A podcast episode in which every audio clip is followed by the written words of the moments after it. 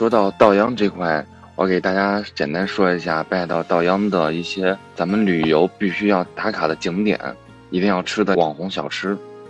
大家可能有身边的朋友去过北海道，可能跟大家没去过的讲说，北海道可能是自然风光比较好，偏类似于大自然风光。对，北海道的大自然风光真的是特别的美。但是说到这块，我得说一声，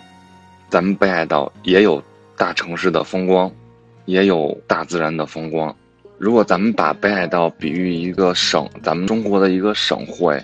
那么它的省会是哪？它的札幌，札幌是他们的中心，就是最繁华的一个大城市，也是日本第五大城市——札幌市区。札幌市区的街道，日本的素质是非常非常的高的，在日本是不能在街道上走路抽烟，只能允许你在指定的地点抽烟，所以日本的街道非常干净，你看不到任何一根烟头，一个垃圾袋，特别的繁华。在札幌，我相信大家一定会特别喜欢这个城市，因为这里有博野不夜之城，这可能是男人的天堂。就在日本叫做红灯区，当然也有女人的天堂，像李小璐商业街。这个李小璐商业街跟贾乃亮没关系，是一条非常有名的商业街道，在这里就是日本当地人吃喝玩乐都会在这里有。这个街道上，大家日本所有的东西都能买到。大家去北海道打卡地，一定要把这个李小璐给打卡，买咱们自己喜欢的东西都能买得着，吃的玩的都有。像什么电玩城都有，在这李小璐，博野不夜之城就在李小璐的边上，他们就挨着，走路的话特别的近。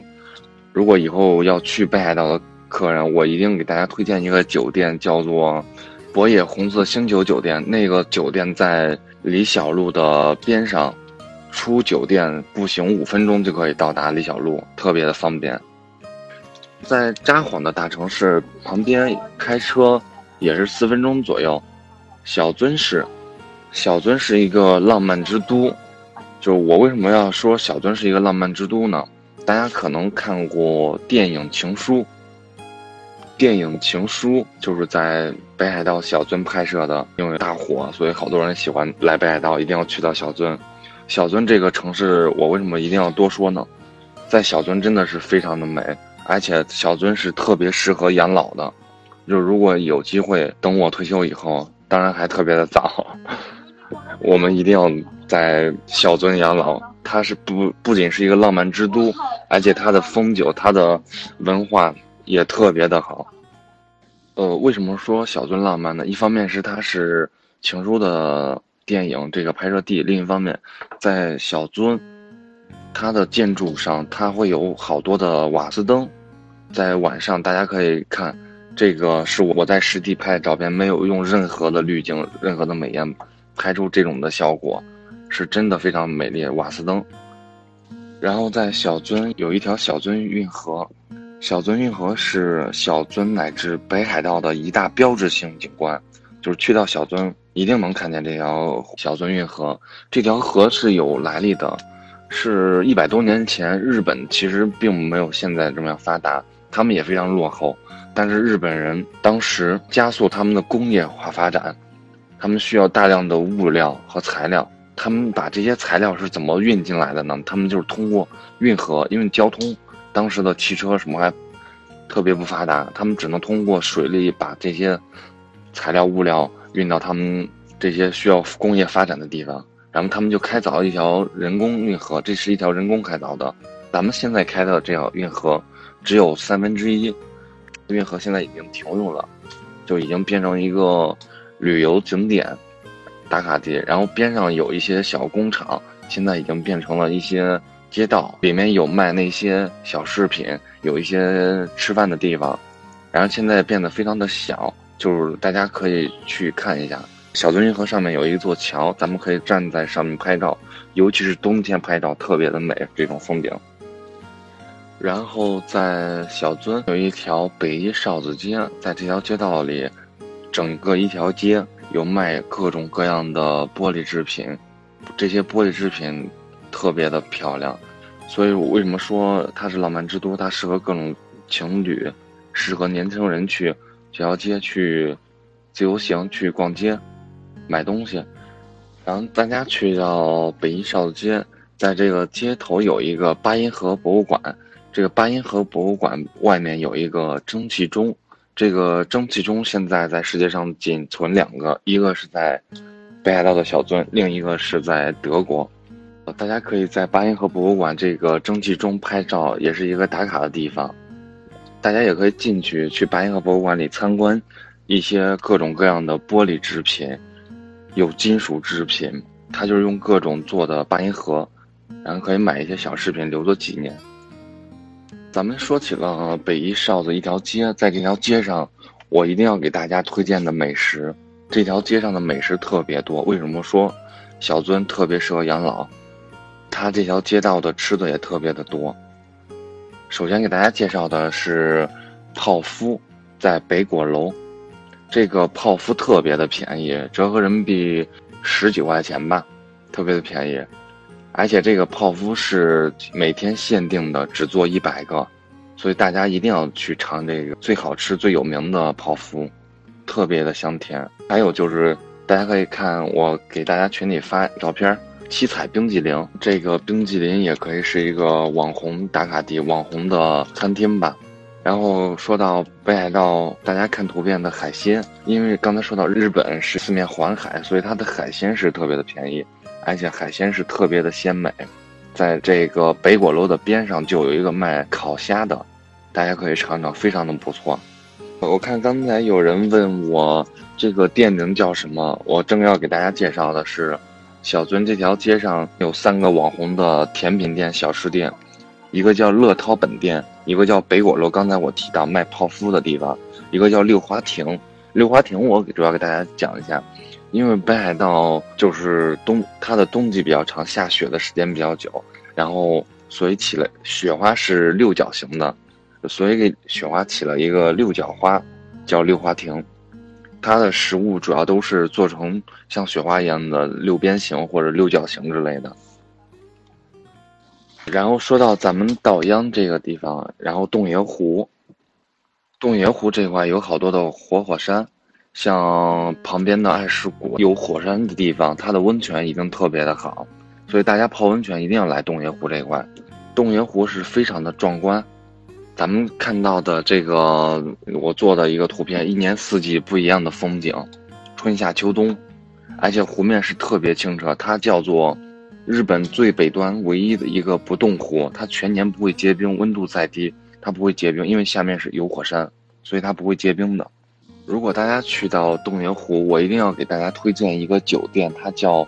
洞爷湖华美温泉酒店。这个酒店就在洞爷湖边上，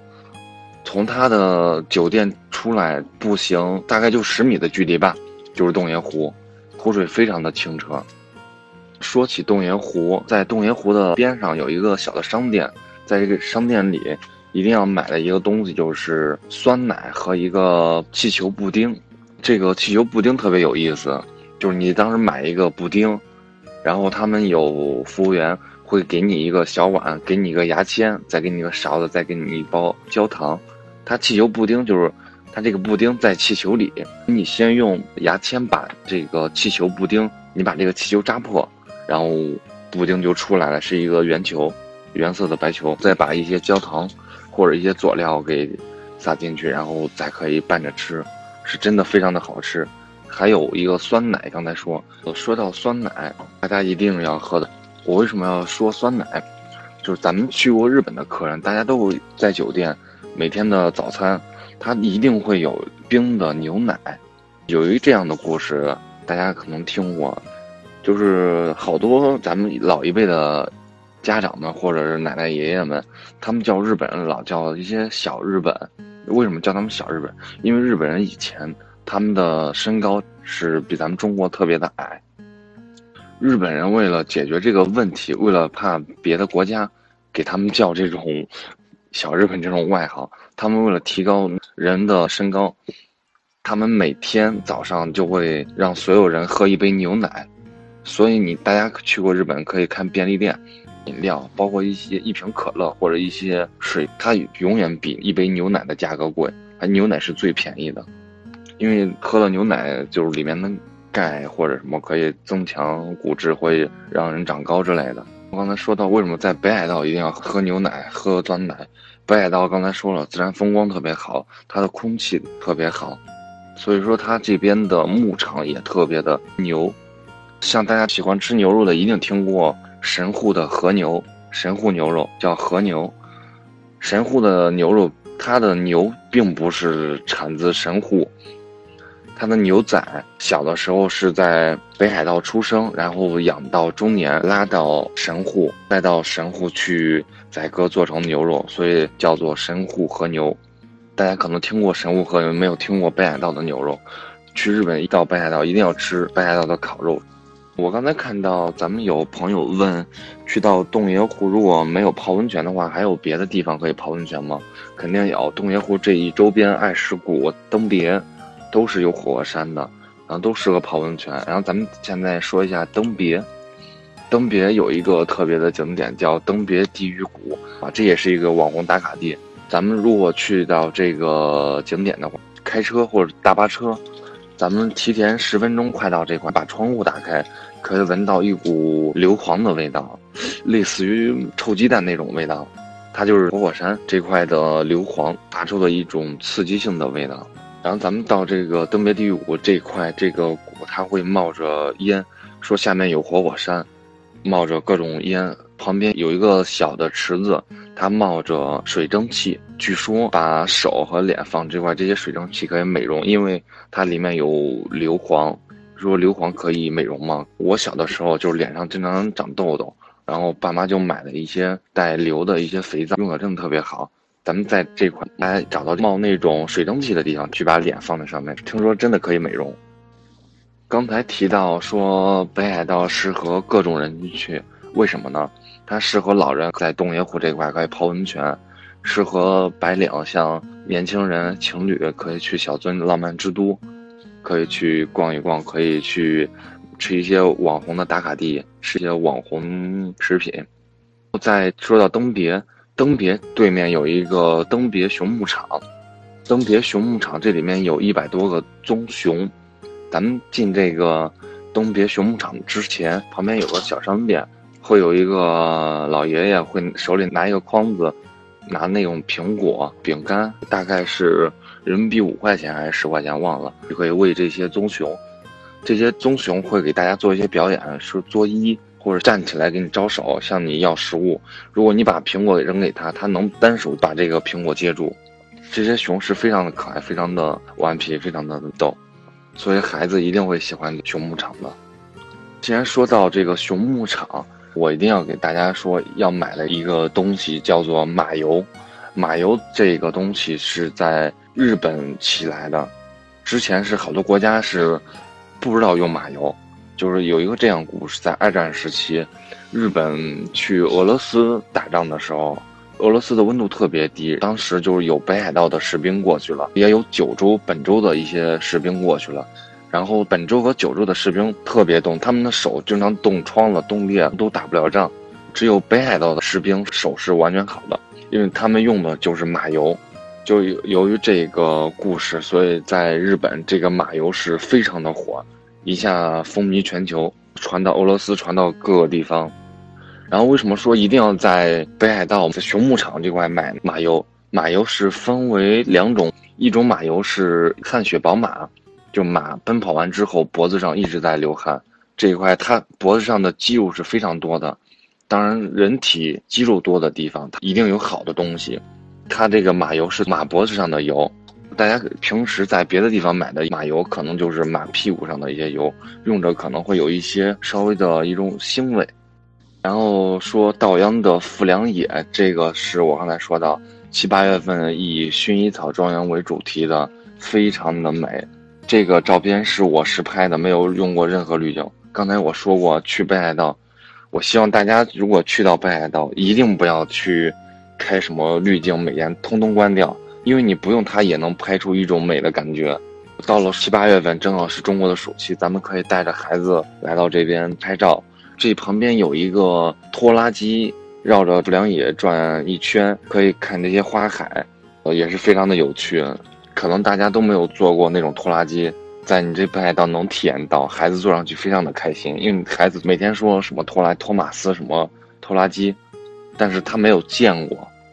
但孩子体验一下坐拖拉机的感觉，非常的开心。我这么说吧，如果大家去到北海道没有去过稻央，我感觉就是相当于白来了，真的，因为在稻央能买着东西，有大城市，有风景，有浪漫之都小樽，有温泉。也能买到各种各样的东西，而且东西特别便宜。稻央有一个北广岛奥特莱斯，这个奥特莱斯两层非常的大，尤其是到这个奥特莱斯一定要买的一个就是李维斯牛仔裤，他们这个牛仔裤特别的便宜，一条牛仔裤一百多吧，买两条送一条，特别的便宜，一定要买冠军，日本的牌子特别的便宜，在这奥特莱斯都是免税的，如果你买三件的话，还可以给你打折。然后稻央这个地方的小吃，刚才也给大家介绍了好多海鲜，什么网红冰淇淋、泡芙都有。特别有名的一个甜甜品叫做白色恋人小饼干，就是这张图片，吃起来非常的香醇。大家如果有兴趣的话，去旅行社报团的话，大家可以看到，基本上行程上都会有白色恋人工坊这个景点，这是一个景点，也是一个打卡地。它就是一个做白色恋人饼干的地方，大家如果有兴趣，赶紧看它怎么做，制作流程，大家可以买个门票，大概是二十人民币左右，可以进去看它的制作流程。然后不想进去看，旁边外面有一个白色恋人公园，这个公园的风景也是不错。这些建筑它主要是以欧式建筑，意大利那种风格，大家可以傍晚或者稍微天偏黑了一点去这个公园，有各种灯。带孩子去拍照也是非常的好看，然后边上有个小商店卖他们制作的一定要买的饼干——白色恋人。在日本的本州、东京、大阪那边，当地人是吃不了这饼干的。说到这一块，讲一下日本的一个文化吧，就日本一些特产，比如一些像这个白色恋人特产，就是他会把这个特产真的是当成特产，在别的地方买不着。他们不会说在本州或者东京、大阪边上，他们再开一个白色恋人工厂，然后把这些手艺、制作方法都给带过去。不会，他们只会在最原始的地方这里生产。